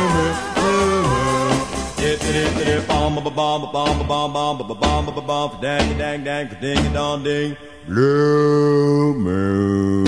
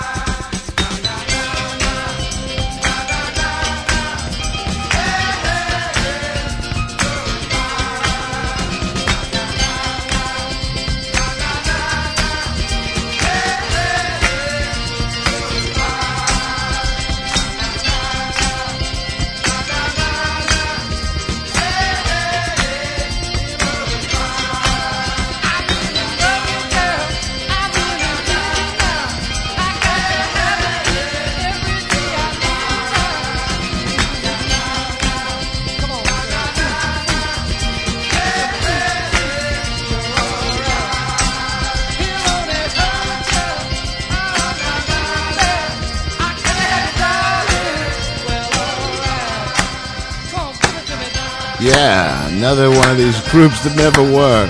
Steam on Jester Radio. Just a couple of buds from uh, Bridgeport, Connecticut. The piano player, by the way, a capable little guy. Um, the uh, was um, also produced uh, years later the that uh, Lemon Pipers tune, Green Tambourine, and he also produced uh, Walk Away Renee by the Left Banke. So he became a producer, and then when they, you know, they were just fucking around for a couple of years, and they just did this song. The song was like nine or ten years old at the time, but they used to do this like when they were out at the diner, and they would just uh, do it a cappella and and all that cool hand clapping, and they recorded it and had a huge hit, and they wanted them to tour, and there was no fucking band, so they had to get a bunch of uh, guys together, Mike Daniels and Hank Shores, and uh, none of these people who were really, except for the this guy Gary DeCarlo who's writing all this stuff. Uh, there was none of the. Um, and all those guys went on to you know work with uh, Harry. You know, they all worked with everybody: Harry Chapin and Gloria Gaynor and REO Speedwagon, and all those guys sort of fanned out. None of them fell off. Uh, like you see sometimes with these one, you know, hit wonders. They did actually near chart. They got a top 41. They they just missed with in, in the year later in 1970 with the um, with that tune uh, I've got to make you love me. I'm sure you never heard it in 1970.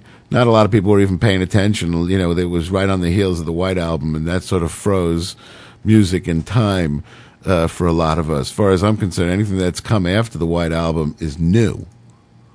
And uh, I haven't really gotten around to it yet. I may have listened, but not really. Like I'm still listening to the stuff before the White Album.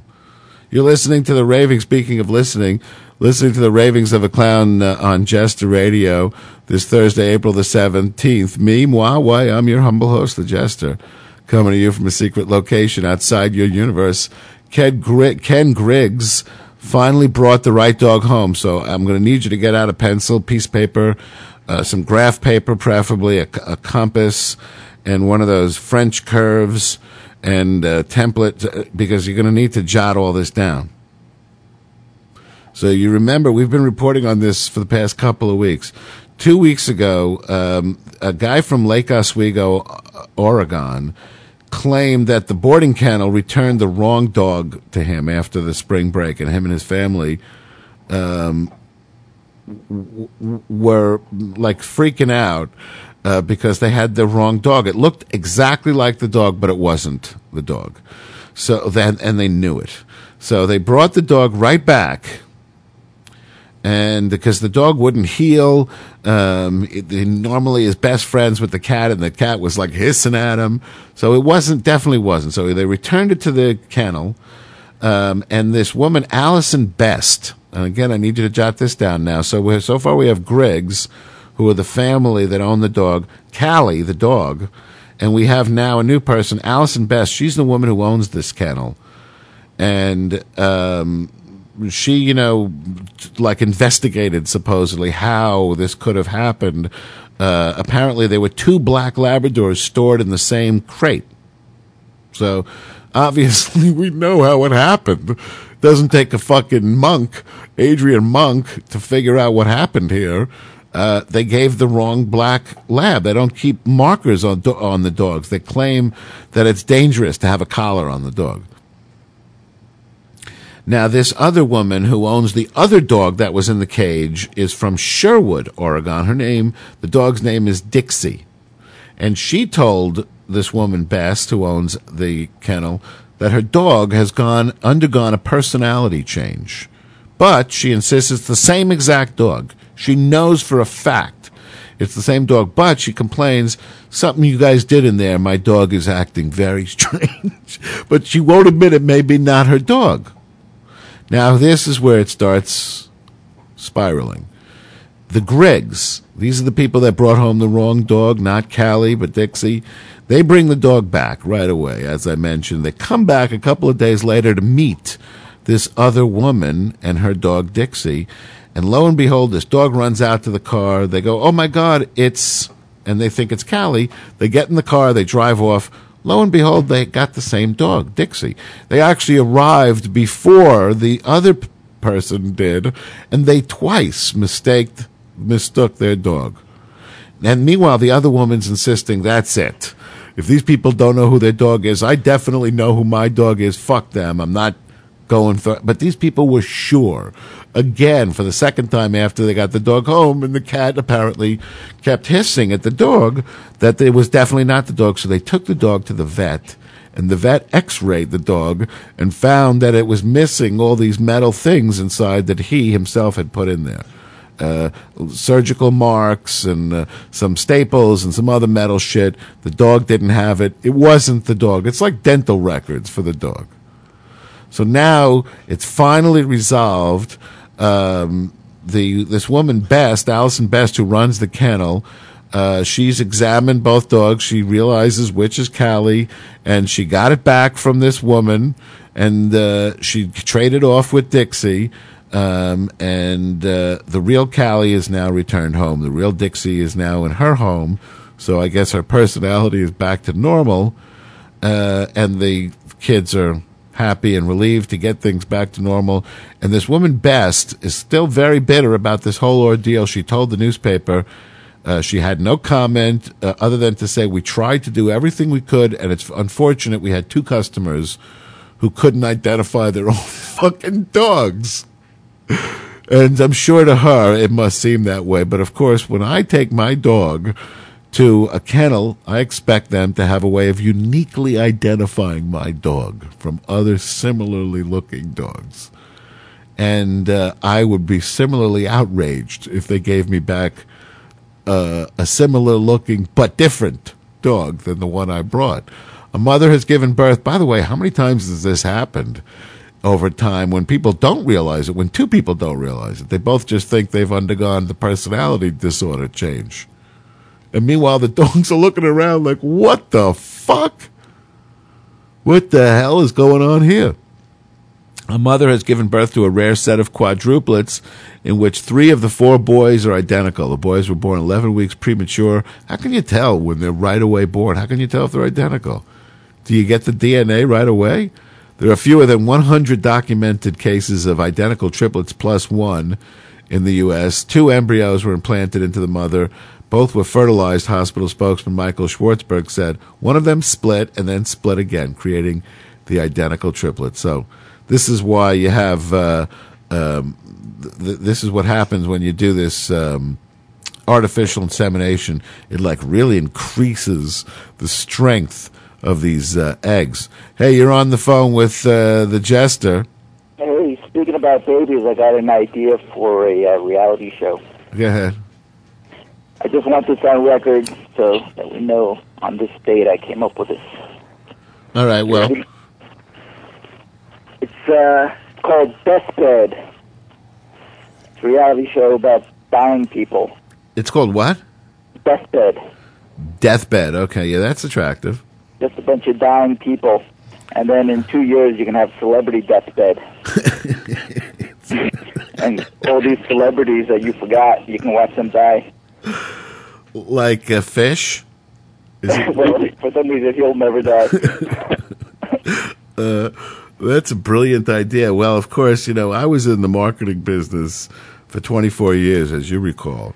And it was sort of like an industry joke where at the end of the pitch, if it wasn't going so well, you could just sort of like slip your finger into your collar, you know, and gulp, you know, and then, and, and then say something like, and if it does well, you can make a travel version.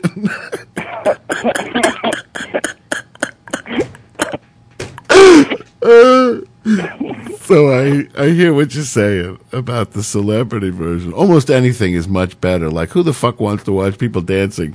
But now they're like you know third rate fucking you know actors uh, dancing. You know then it, you know there was a whole special on uh, PBS recently about faces and fame. Did you see that with John Cleese Uh, yeah. about why or about five years ago. Right. Well, they've been rebroadcasting it lately. Yeah, I know. I know it was from five years ago. Uh-huh. I'm not saying it was new. I'm- I'm just saying I have it. It's not in my memory as well as it might be. Well, there was one episode about fame and why people become famous and why we like lavish all this crazy shit on people who are famous, even people who are famous for being famous. It's just uh, a real human survival thing. We all have to recognize like one face in the crowd. It gives us great comfort, you know, to see that great leader in the crowd. And that's what Mm. that's what famous people are to us. They're leaders. And since Well, and then since we're social animals, we need this, you know, alpha beta construct in society. We're, you know, very very dependent on it. When we live, I wouldn't say that they were leaders. I'd say they were more like archetypes. They were more like vicarious. Well, things. you can't distinguish between that and your brain. There, they are a focus of your affection. You want to look up to them because it's a social imperative that we have a hierarchical structure in our society. It's part what of our mean, instinct. why, what do you mean look up to? Like look up to who? Paris Hilton? Yes, look up to Paris Hilton. There are people out there who look up to Paris Hilton. Don't you? Didn't you know that? Why else is she famous? You think everybody who uh, looks at her in a negative way? Of course not. She's famous Well, because I mean, they, they, they, I don't know if looking up is the correct word. Like, Well, in your brain, there is no. You, you're using the subtle distinction because you resent thinking that because you like famous people that you're looking up to them. But in fact, it all goes back to the same thing. So whether it's that you're looking up to them or you have this other emotional response about recognizing somebody's face, it goes back to our ability to recognize people because it was important to know who was a schlub, a common schlub next to you, and who was a guy whose ass you had to kiss in order to be fed that night. So, th- mm-hmm. so that is why we recognize faces, and when faces we recognize more, we have this emotional response, and it's a survival thing.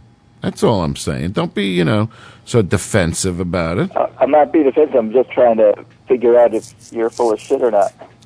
Well, this is what I got out of it, and I'll tell you what else he said, which I've always found interesting.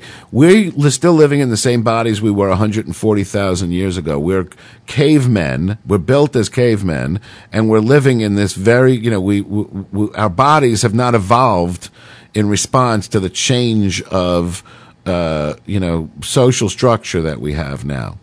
So a lot of what we do is kind of lost. Um, and a lot of what we do naturally, we really don't sort of get because in the context of modern culture, it doesn't work that way. Nobody looks up.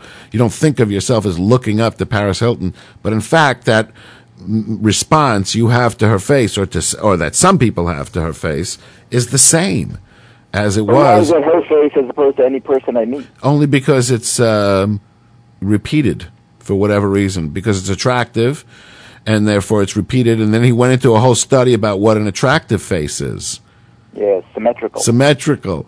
Exactly. That the more symmetrical people's faces are the better looking that people think they are. And when you got like a little you know thing hanging on the side i guess i'm not sure what. But when there's not it's not it's not balanced then uh, Disturbing. Speaking of not balanced, I was watching Tommy Chong talk about um, like how he freaked out the first time he turned on um, that show that Cheech Marin was on with with um, you know what I'm talking about Uh, Don Johnson. with Don Johnson, and he said, "Man, he was like jowly and bald and fucking old." He said, "Man, I just freaked out. It was like the funniest fucking thing." He said he couldn't fucking believe it, man. It was like you know, you wonder, you know, like is it just me, or does this guy look fucking so totally different than Cheech and Chong? Meanwhile, Tommy Chong is uh, still going strong, He's out of jail now. but he's trying to get his record expunged. So he doesn't want to do anything. He doesn't want to, you know, smoke pot on TV like he usually does. You know, he doesn't want to like throw it in their faces till he gets his records completely expunged. He spent nine months in prison. Can you imagine for selling bongs on the internet? Yeah, you think you reach a part of your career in your life where you're going to start sailing smoothly. Bill Maher said when the, the day he was arrested, Bill Maher said we can fi- we can finally reset the the the the the, the, the danger level down to green. Tommy Chong has been arrested. All right, thanks for calling in, Poe. S right, uh, on uh, deathbed, celebrity deathbed. Celebrity Deathbed. Yeah, we have to start out with Deathbed, which, by the way, it's a home run, my friend. An It's absolute. because it's very taboo. Come on, and plus you have the most um, horrible sides of people cropping up. People will say the sickest, most in, uh, incredible shit, you know, at the at the most inappropriate times. But then again, death is such a hidden thing in our society that it's good to be able to deal with it. Like to actually have it thrown up in our faces until people actually know what to say at a funeral. Or in, or even better, until we can, you know, deal with this death thing, you know, more in a, you know, sort of open and you know, honest. Yeah, exactly. Take it from its uptight thing right now into you know some natural like thing like childbirth. Yeah. Well, thanks very much, bud. I appreciate All that. right. Espo uh, calling, uh, and you can get yourself on live on uh, JR six four six five zero two eighty six hundred or Skype in. Our Skype name is Jester Radio. You've been listening to the ravings of a clown on uh, JR this uh, Thursday, April the 17th, the year of our Lord 2008. Extra special thanks to Louie and Espo and uh, to all you folks uh, who tune in night after night. Um, and um, also uh, special thanks to all those who hit that donate button. Uh, it sure does mean so much to us. Um, and uh, this is, uh, you know, my my best two hours of the day. The the time that I get to spend with you, taking a look at what's going on in that sick fucking world of yours, and um, sometimes you know what's going on in that sick fucking world of mine. And I sure do appreciate uh, your being there for me um, every day. Please do stop by the Jester Radio website, visit the store, hit that donate button. Uh, we will meet in that place where darkness never comes. We've been doing uh, jibber jabber songs all evening. Sometimes um, you just want to get together and sing, and the the words don't mean as much as the actual um, vocalization. Sometimes it's just fun to say blibbity blue blah blah and and sing it out loud, especially when you do it in an interesting, um, uh, funny, and um, uh, uh, unpredictable way. And this evening we heard from uh, Barry Mann and the Edsels and the Crew Cuts and Peter Paul Mary, uh, LaBelle and Screamin' Jay, Little Richard, Slim Gaillard, even the Singing Nun and the Marcels and Steam, uh, who all gibbered their way into our hearts over the years. Um, it didn't start with doo wop. Uh, we've been doing it since we were in the caves, banging the bones and grunting in rhythm and vo- and vocalizing because um, it's just a beautiful thing to do. In his book, uh, the um, City and the Stars, Arthur C. Clarke wrote that a future generation uh, will be born without the need to speak because um, there's no because we'll be all telepathic and he projected that nevertheless um, that our vocal cords will still uh, be preserved over the millennia because humans need to sing in order to survive it's part of it makes us uh, who we are and I tell you, man, I believe that because I don't believe a day has gone by since the day I first said bibbity babbity booby that I haven't sang. Uh, I don't know about you, but I, I can't even imagine such a thing. It's such a um, crucial uh, part, and if it's not of yours, give it a shot. Because let me tell you, it's in so many ways really the best thing you can do uh, for yourself during the day is to sing, and uh, even if it's just oob, oobity doobity, or la la la, or the do run run. Good night, and I'll see you tomorrow.